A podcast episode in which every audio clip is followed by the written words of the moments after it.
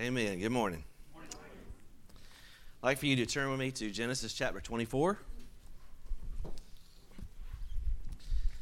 And as you're turning there, we're just going to welcome everybody that's uh, joining us on Facebook this morning and those who are listening on our FM transmitter or however you may be listening on podcasts. And certainly those that are gathered here today, we're glad to see your faces. Love and appreciate each one of you. Last week we began studying about the marriage, uh, arranged marriage between uh, Isaac and Rebekah. And Abraham uh, had sent forth his servant to find a bride for Isaac. And we're going to continue that theme. The title of our message, A uh, Bride for a Beloved Son. And it'll be the conclusion of our message uh, today. And we look forward to seeing how this is all going to work out for Isaac and Rebekah. I have a sneaking suspicion that we will have a happy ending uh, to the story, but we'll get into it in just a moment. But before we do, let's bow our hearts in a word of prayer. Father in heaven, we thank you for the privilege of being in your house. Uh, I thank you for the privilege of being the pastor of this church.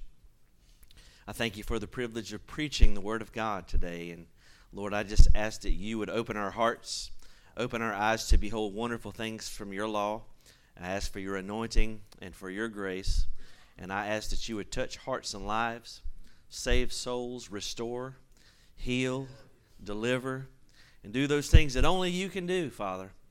And we will give you praise for all things in Jesus' name. And all God's people said, Amen. Amen. All right. Real brief recap here. Abraham has determined to uh, find a bride for his son Isaac. And of utmost importance is that this bride would not come from the, among the Canaanites. There was not to be an unequal yoke there because the Canaanites were pagans. They did not worship God. And so Abraham is going to send his servant, this unnamed servant, to the land of Mesopotamia that he might uh, find a bride from among Abraham's relatives, his kin. And we learned that his brother Nahor had uh, uh, had had some some children, and then that uh, those children had had some children, and among those was Rebecca, the, the daughter of Bethuel. And so we're going to uh, join our story, and we know that the servant he is dispatched to Mesopotamia, roughly a 450 mile journey, and he has this entourage with him. Uh, there's ten camels that go. And when the servant reaches Mesopotamia, he comes to a well where the water, uh, the women, young women come out to draw water. And it just so happens that Abraham's prediction came true, that the angel did prepare Rebekah, the very one uh, that was uh, ordained for Isaac, to come out and draw water. And the servant asked for a fleece, if you remember. Uh, he asked for a special sign and he said, the, eh, the woman that you've chosen for Isaac, she will not only give me water when I request water, but she will also water my camels. Okay, and if you were not here last week, you can't appreciate this, I don't guess, but we talked about some fun facts about camels, and they can drink anywhere from, you know, 20 to 40 some odd gallons, depending on how thirsty they are. And so the fact that Rebecca was willing to water 10 camels was no small sign that the servant had asked for. That was quite a, a lot of water, a large quantity. And she's just got one pitcher of water. You know, she's just going back and forth. And so she proves herself to be of, of the caliber of person that would be a, a great wife for uh, Isaac. She meets all the qualifications. And as we left our story last week, the servant is worshiping the Lord, even though he's not exactly sure how things are going to work out but we will soon see. So we're going to pick up in verse 28, Genesis 24. I divided this into four sections and uh, four out, outlined into four different points. They all start with the letter W. For those of you that like that sort of thing, uh, I, I've chosen four points a worldly brother, wonderful servant, a willing bride, and a wedding ceremony. Okay? So let's talk about a worldly brother first. It says in verse 28 the damsel ran and told them of her mother's house these things. We see again her haste. Uh, she is she's very active. She's not lazy, and she runs in haste. But it says in verse 29 Rebecca had a brother. Don't, don't they all? you know the difference between in laws and outlaws? Outlaws are wanted.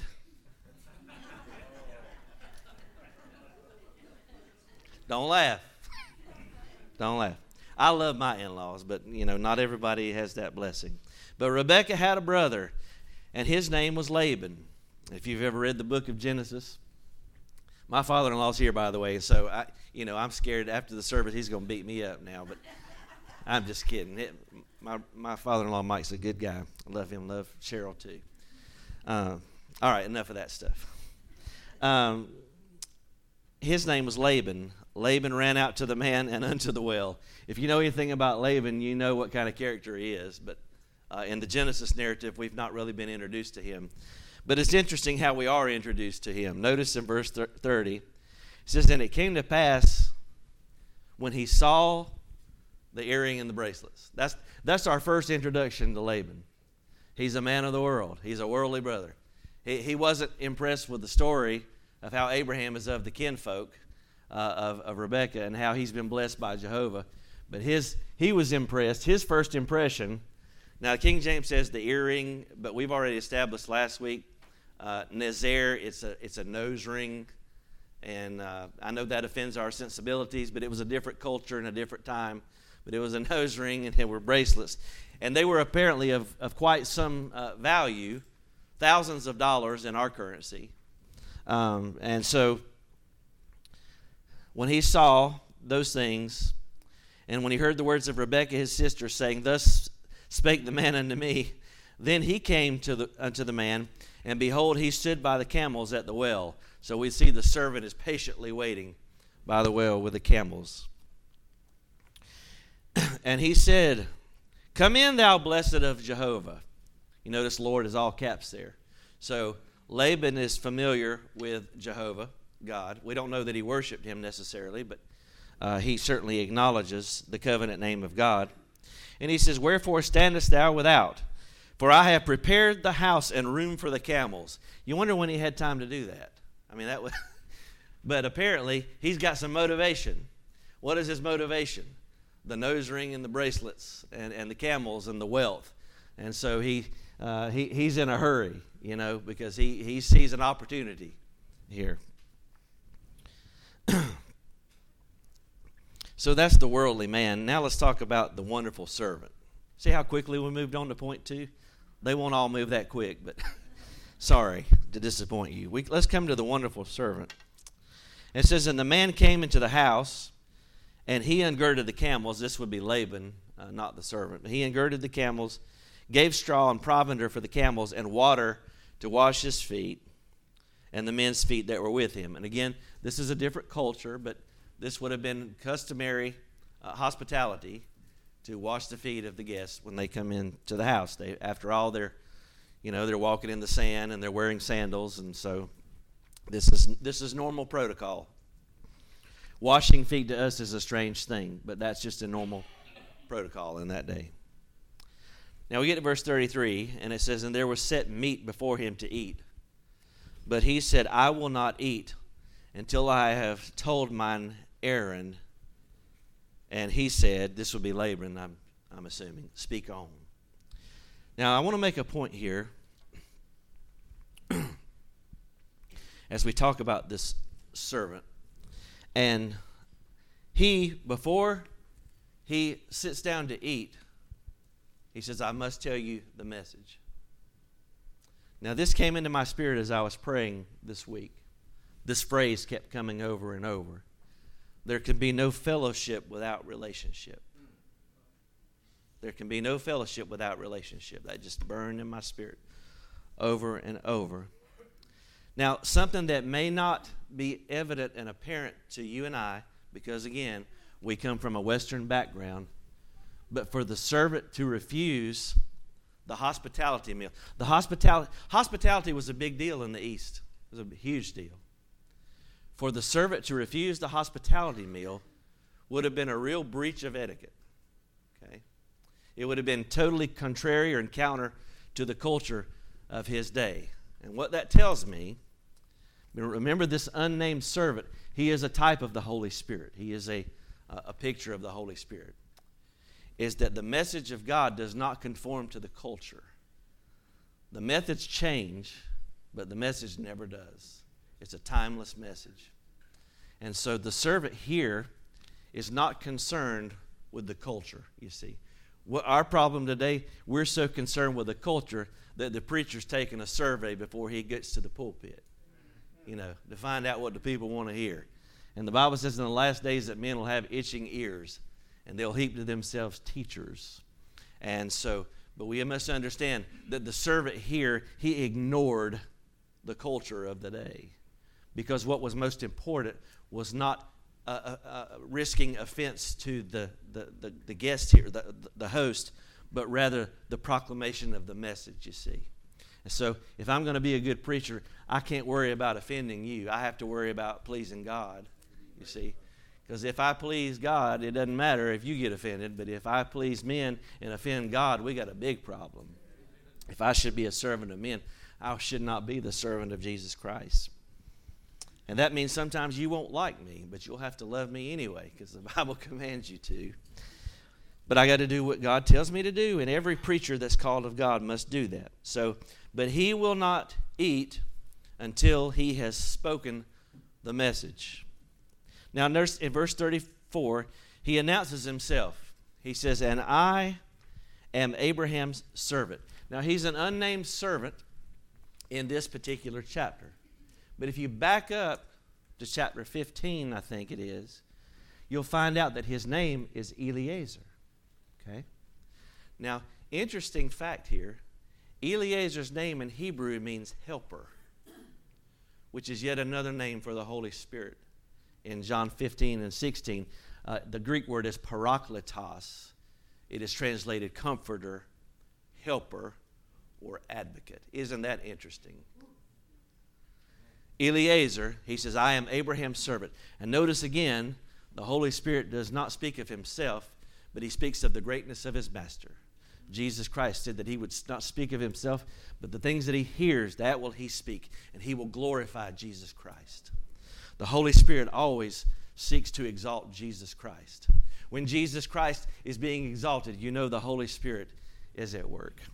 No man can say that Jesus is the Lord but by the Holy Spirit. Hallelujah. He said, I am Abraham's servant. And the Lord hath blessed my master greatly. Notice he speaks of the greatness of God, he speaks of the greatness of the Father. He has become great. He has given him flocks and herds and silver and gold and men servants and maid servants and camels and asses. Those were the symbols of wealth in that day. That you know, it wasn't about cryptocurrency, uh, but it was about the, the property. And isn't our Father blessed? Uh, he is the owner of the, the cattle on a thousand hills. The earth is the Lord's and the fullness thereof. Everything in this world belongs to God, even the air that we breathe. And Sarah, my master's wife, bare a son to my master when she was old, and unto him hath he given all that he has. You see, she, he speaks of the miracle birth of the Son our Holy Spirit speaks of the virgin birth of our Lord and Savior Jesus Christ. He was born of a virgin. His name would be called Wonderful Counselor, the Mighty God, Everlasting Father, the Prince of Peace.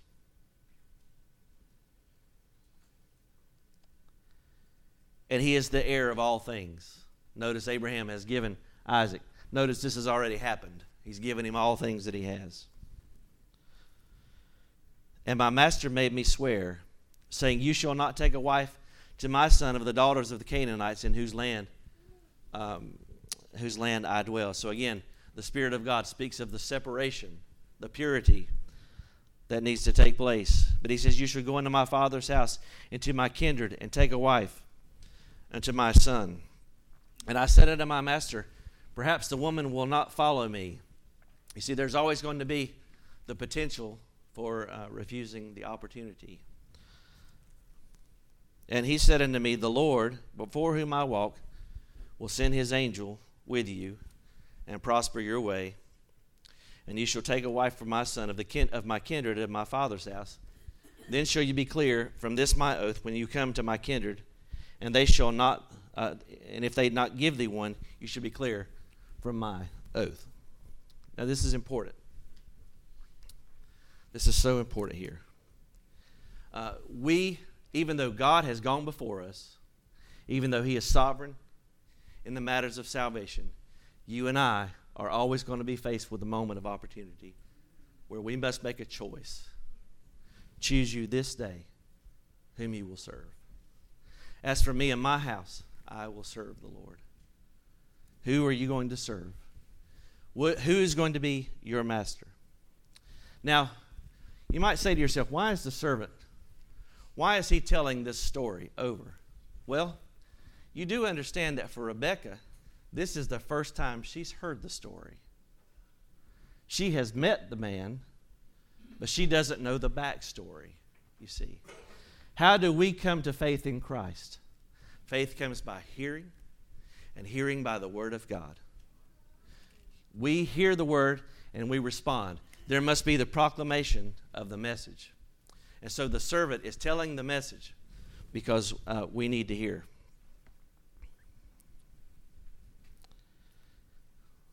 Now, I'm going to skip some of these details because we've heard them. But um, in verse 45, he says, When I had done speaking in my heart, behold, Rebekah came forth with her pitcher on her shoulder.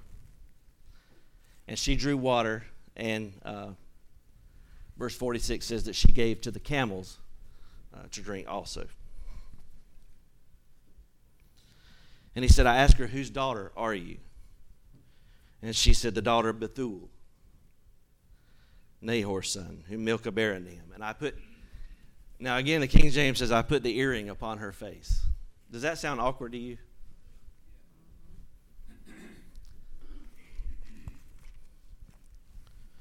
It's because it's a nose ring. um, and the bracelets. And I bowed down my head and I worshiped the Lord. We see the servant over and over again. He is worshiping the Lord. Now, verse 49, he says, If you will deal kindly and truly with my master, tell me. And if not, tell me, then I may turn to the right or to the left. Notice again, there is the opportunity to reject the offer of the servant. Now, notice what, what they say in verse 50. Then Laban and Bethuel answered, And they said, This thing proceeds from who? Jehovah. We can't tell you one way or the other. This, this is from the Lord. This is not something that we can argue with. Behold, Rebekah is before you. Take her and go, and let her be your master's son's wife, as the Lord has spoken. And it came to pass when Abraham's servant heard those words, what did he do? Let's take a moment and worship the Lord. Hallelujah. Praise be unto God. Hallelujah. Lord, we worship you about this great story. We're thankful, Father God, that you answered the prayers of your servant. You're a gracious God, full of compassion. Lord, I just sense your presence in this place this morning. Lord, do something special among your people today. Do something special among your people today as we read this glorious story of how the Father finds a bride for his precious Son. Hallelujah. Now, now the price has been paid, the exchange has been made, and now there is relationship, and now there's time for what? Fellowship. The servant brought forth jewels of silver and jewels of gold and raiment and gave them to Rebekah. And he gave also to her mother, her brother, and her mother precious things. You know, you and I, we have been given exceeding great and precious promises. We have the gifts of the Spirit. In Ephesians, it says that we have been uh, sealed with that Holy Spirit of promise, which is the earnest of our inheritance until the redemption of the purchased possession. That is an amazing promise. The down payment, this is the bride price, this is the dowry. and the servant is paying the bride price, and the Holy Spirit is our bride price. It is the earnest of our inheritance until the redemption of the purchased possession. And now notice in verse 54, it says, They did eat and drink. And the men that were with them, and tarried all night. And they rose up in the morning and said, Send me away into my master. And notice we see the brother is going to hinder again. The brother and the mother said, Let the damsel stay with us a few days, at least 10. That number 10 seems to factor in somehow or another. And, and he's seeking to hinder. But what does the servant say?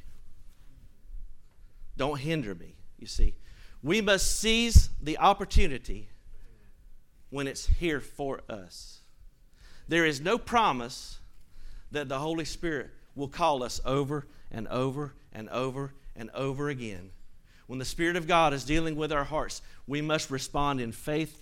Today, the day of salvation is always today. It's never tomorrow. It's never next week. It's always, there's, there's a sense of urgency. The, the, the day of salvation is today. Today, if you will hear his voice, do not harden your heart. And he said unto them, Hinder me not, seeing the Lord hath prospered my way. Send me away that I may go to my master. And they said, We will call the damsel and inquire at her mouth. Now, the, apparently, uh, these are hurrying culture um, that, that they are operating under. And so, apparently, the uh, bride, even though it was an arranged marriage, she could still consent to go or not to go. It's interesting, isn't it? You and I have a choice. And they called Rebecca unto her, and they said, Will you go with this man? And what does she say? We have the willingness of the bride. I will go. God is sovereign. We have been chosen in him, but he will not violate your will. Jesus said, Whosoever will, let him come.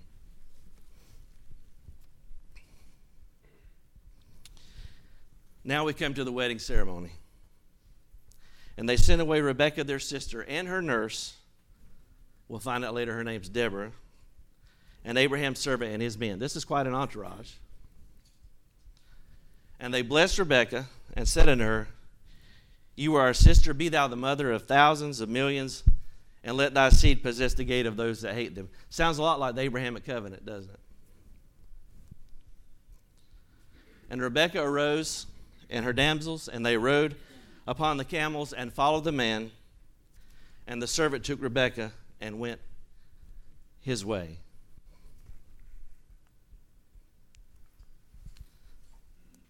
Now, I want you to notice something in verse 61. Rebekah's going with these other virgins, and they rode upon the camels, and what are they doing? They're following the servant. while we wait for the marriage, you and I have to be led by the Holy Spirit. We are led by the Spirit of God. As many as are led by the Spirit of God, they are the sons of God. I think about uh, Matthew 25, where Jesus said, The kingdom of heaven is like unto ten virgins. I wonder if this is not the inspiration for that parable, because there's ten camels. And he says, There's a cry made, Behold, the bridegroom cometh, go ye out to meet him. These ten virgins are going to go out to meet Rebecca, Excuse me, to meet, to meet Isaac. So she's a willing bride and she's following and she's going her way. Now in verse 62, it says, And Isaac came uh, from the way of the well, Lahai. Actually, in the Hebrew, it's Beer Lahai Roi, which means the well of the one who sees me. And if you've read Genesis, you know that this place was named such because it was there that God appeared unto Hagar, who was Sarah's maid. Now it's interesting here that this is the first time we've seen Isaac since Genesis 22. In Genesis 22, Isaac is offered on Mount Moriah. But if you remember, the Bible says that Abraham came back down the mountain, but it didn't record Isaac coming back down. And that's because this is a type and a shadow. After Isaac was offered on Mount Moriah, in a figure of speaking, he came back from the dead on the third day. But then he vanishes from the narrative. We know that after Jesus Christ arose from the dead, he ascended back to heaven at the right hand of the Father. And we will not see the Son again until it's time for the marriage. Do you begin to see the layers unfolding, layer upon layer upon layer? Jesus is synonymous with weddings. He is the bridegroom. John the Baptist calls himself what? The friend of the bridegroom. The first miracle that Jesus performs is where? At a wedding. Uh, Paul says that the mystery, there's a great mystery concerning the church. The relationship between a husband and a wife is a is mysterious union, and it is the closest thing that we have to understanding Christ and the church, a husband and a wife. So Jesus is synonymous with weddings and the bridegroom analogy. Uh, Jesus said the kingdom of heaven is like unto a father that made a marriage for his son in Matthew 22. So it's interesting that the first time we see Isaac again is after he's been offered on Mount Moriah. And he's in the, well, uh, the place Lahai which is where God spoke to, to a Gentile, by the way, Hagar. In verse 63, it says, And Isaac went out to meditate. That's the only time this word is used uh, in the whole Bible, uh, interestingly enough. And I guess the closest thing we have to understand it is to pray. It's not transcendental meditation, but it's prayer. And is, isn't it interesting, again, that after Genesis 22, the work of Jesus as Redeemer is done, or Isaac, is, his work is done, but now we see him only praying.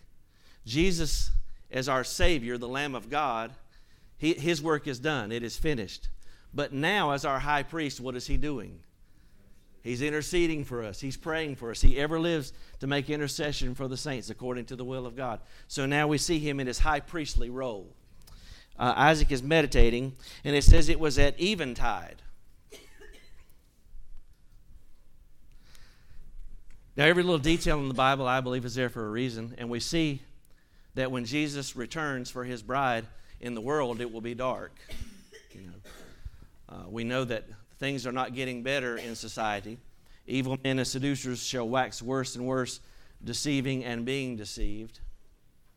In the latter times, Paul says, men shall depart from the faith, giving heed to seducing spirits and doctrines of demons. They'll be ever learning and never, never able to come to the knowledge of the truth. They'll be lovers of, them uh, of their own selves.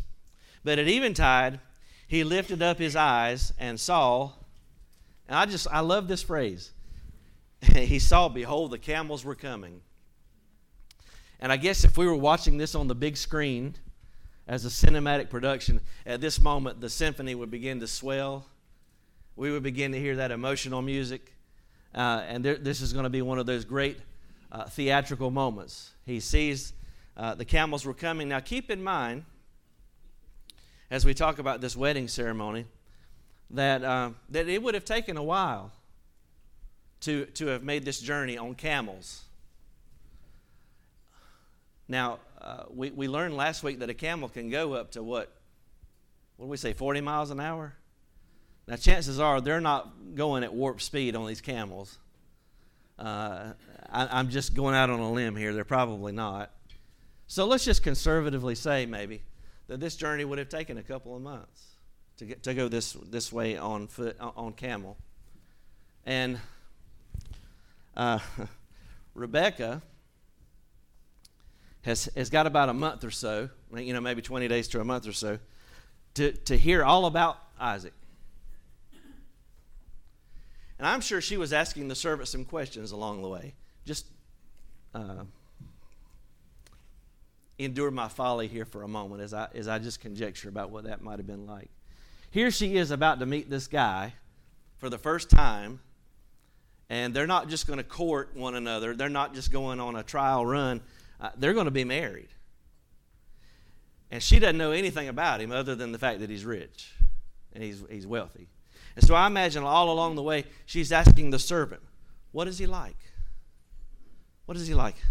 And I'm sure the servant told him, He says, Well, uh, he, he's a wonderful kind of guy. Uh, he started out as a miracle. He was named before he was born. and his, his mother was not able to have children, and his father was 100 years old. And his father Abraham had already met with God and had seen a lot of miraculous things. And now he was born, he was a miracle baby, and they went through a lot of ups and downs, you know, ins and outs. But he's a marvelous sort of fella. He's a miraculous sort of fella.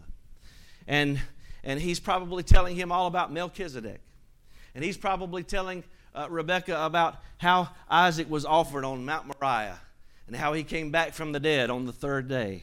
And she's just marveling and she's she's just soaking it all in and, and, you know even though she doesn't see him like peter said even though you've not seen him we love him we love the lord even though we've not seen him. And she's getting this mental picture in her mind of the greatness of the Son and of the faith and the love and the grace of the Father and of the Son and all of his gifts and how he uh, possesses wisdom and how he's a, a godly man. He's a pure man. He's a wonderful man and he's a, a wonderful looking man.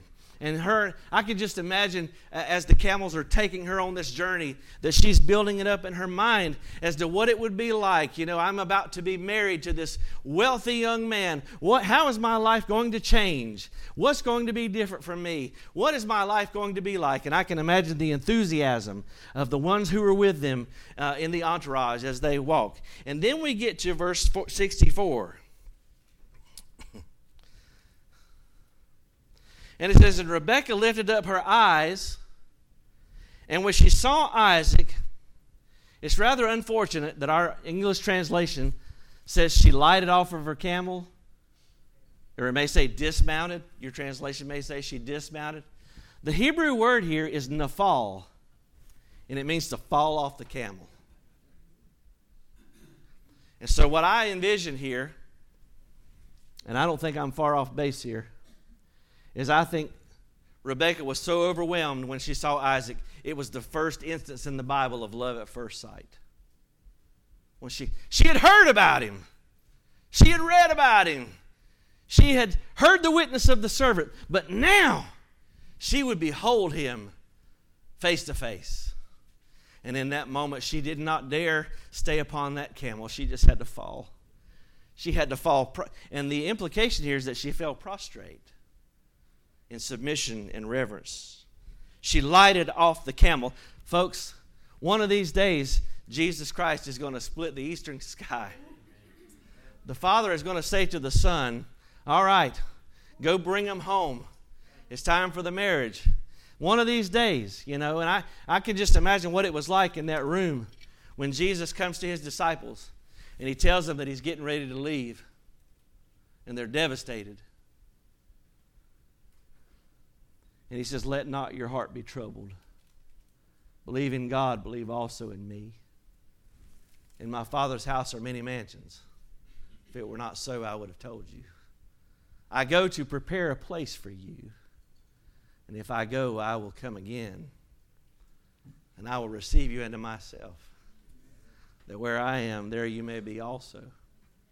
Paul would describe it this way he talks to those Christians who are mourning the loss of their loved ones. He says, We don't sorrow as those without hope. Now, we still have sorrow. The unbeliever is still sad when we lose a loved one, but we don't sorrow as those who have no hope. For if we believe that Jesus Christ died and rose again, even so them which sleep in Jesus shall God bring with him. For the Lord himself shall descend with a shout with the voice of the archangel and the trump of God. And the dead in Christ shall rise first. And we who are alive and remain shall be caught up together with them in the clouds to meet them in the air. And so shall we ever be with the Lord. Wherefore, comfort one another with these words. When she saw Isaac, she lighted off the camel. Verse 65 For she had said, now you, you might notice that that had said is in italics there. Uh, that, she didn't say it before she fell off the camel. She said it after she fell off the camel. She said unto the servant, What man is this that walks into the field to meet us? Who is this guy? In other words, she didn't know who he was when she fell off the camel. Now, notice who the servant calls him The servant says, Who is he? He's my master. Now, up until this point, who has been the master in the story? Abraham. Abraham has been the master throughout this whole narrative. But now, now that the bride has been brought, Isaac is the master. Right now, Jesus Christ is serving. He's already served as the Lamb of God. He was sacrificed. He was our prophet. He's serving currently as our priest in the Holy of Holies right now. That's an awesome thought right now. Right now, in the Holy of Holies, Jesus Christ is your advocate and my advocate. And we can come unto him boldly, the book of Hebrews says, boldly to the throne of grace to obtain mercy and to find grace to help in the time of need. Amen. Right now, that's where he is. But one day, soon and very soon, I believe, that old trumpet's going to sound.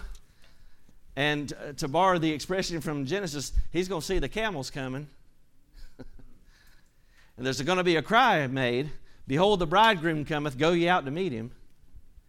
And at that point, he will not just be the Lamb of God and the priest, but what's he going to be? The King of Kings and the Lord of Lords. You see, the Son will now become the Master. And every knee will bow, and every tongue will confess that Jesus Christ is Lord to the glory of God the Father. He said, It's my Master. And at the end of verse 65, it says, Therefore, she took a veil and covered herself. That tells us two things. Number one, that women didn't go around veiled all the time. Like, uh, like, like some would, would love for Middle Eastern women to do. but also, we know that women veiled themselves on their wedding night.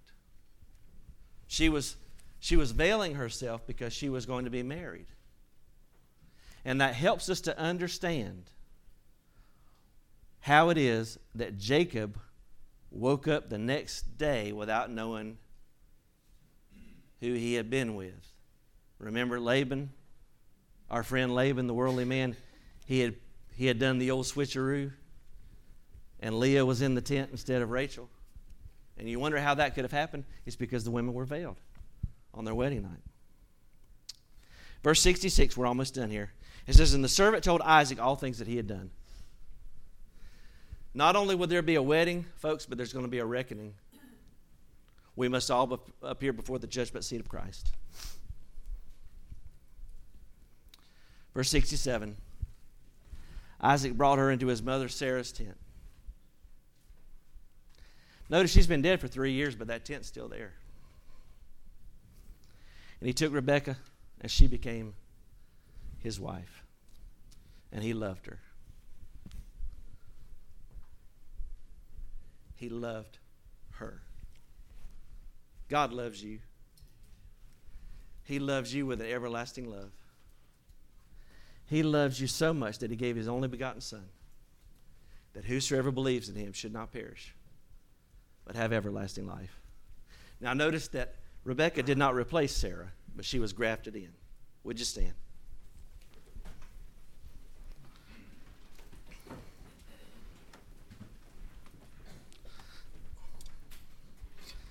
This is a beautiful story, but this can be your story too. This can be your story. You and I have been invited to a wedding. The price has been paid. The servant has gone out. The, since the day of Pentecost, the Holy Spirit has been calling men and women to come to faith in Jesus Christ. And I love, you know, here we've seen in this one instance, I'm going to read you something from John's Gospel. We have seen both the sovereignty of God and the free will of man. In John chapter 6, Jesus makes an interesting statement. And he says this in verse 37.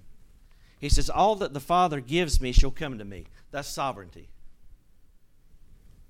And he says, He that comes to me, I will in no wise cast out. That's free will. Interesting in the Greek there, when he says, I will in no wise cast out, it's a double negative. It's ou me. I will never, ever cast away. So I want to ask you today is the Father knocking on the door of your heart by the power of the Holy Spirit? Like the, stir, like the servant in our story, he may never come this way again for you. If he's speaking to you today, I invite you to come. You come just as you are. And as you come just as you are, and you say, Lord, have mercy on me, a sinner, God will meet you where you are, and you can be saved. And this story can be your story. And one day, Jesus Christ is coming again. And we are going to be a part of that great wedding of the Lamb that they sang about. If you want to be a part of that, I invite you to come to this altar today. Would you come?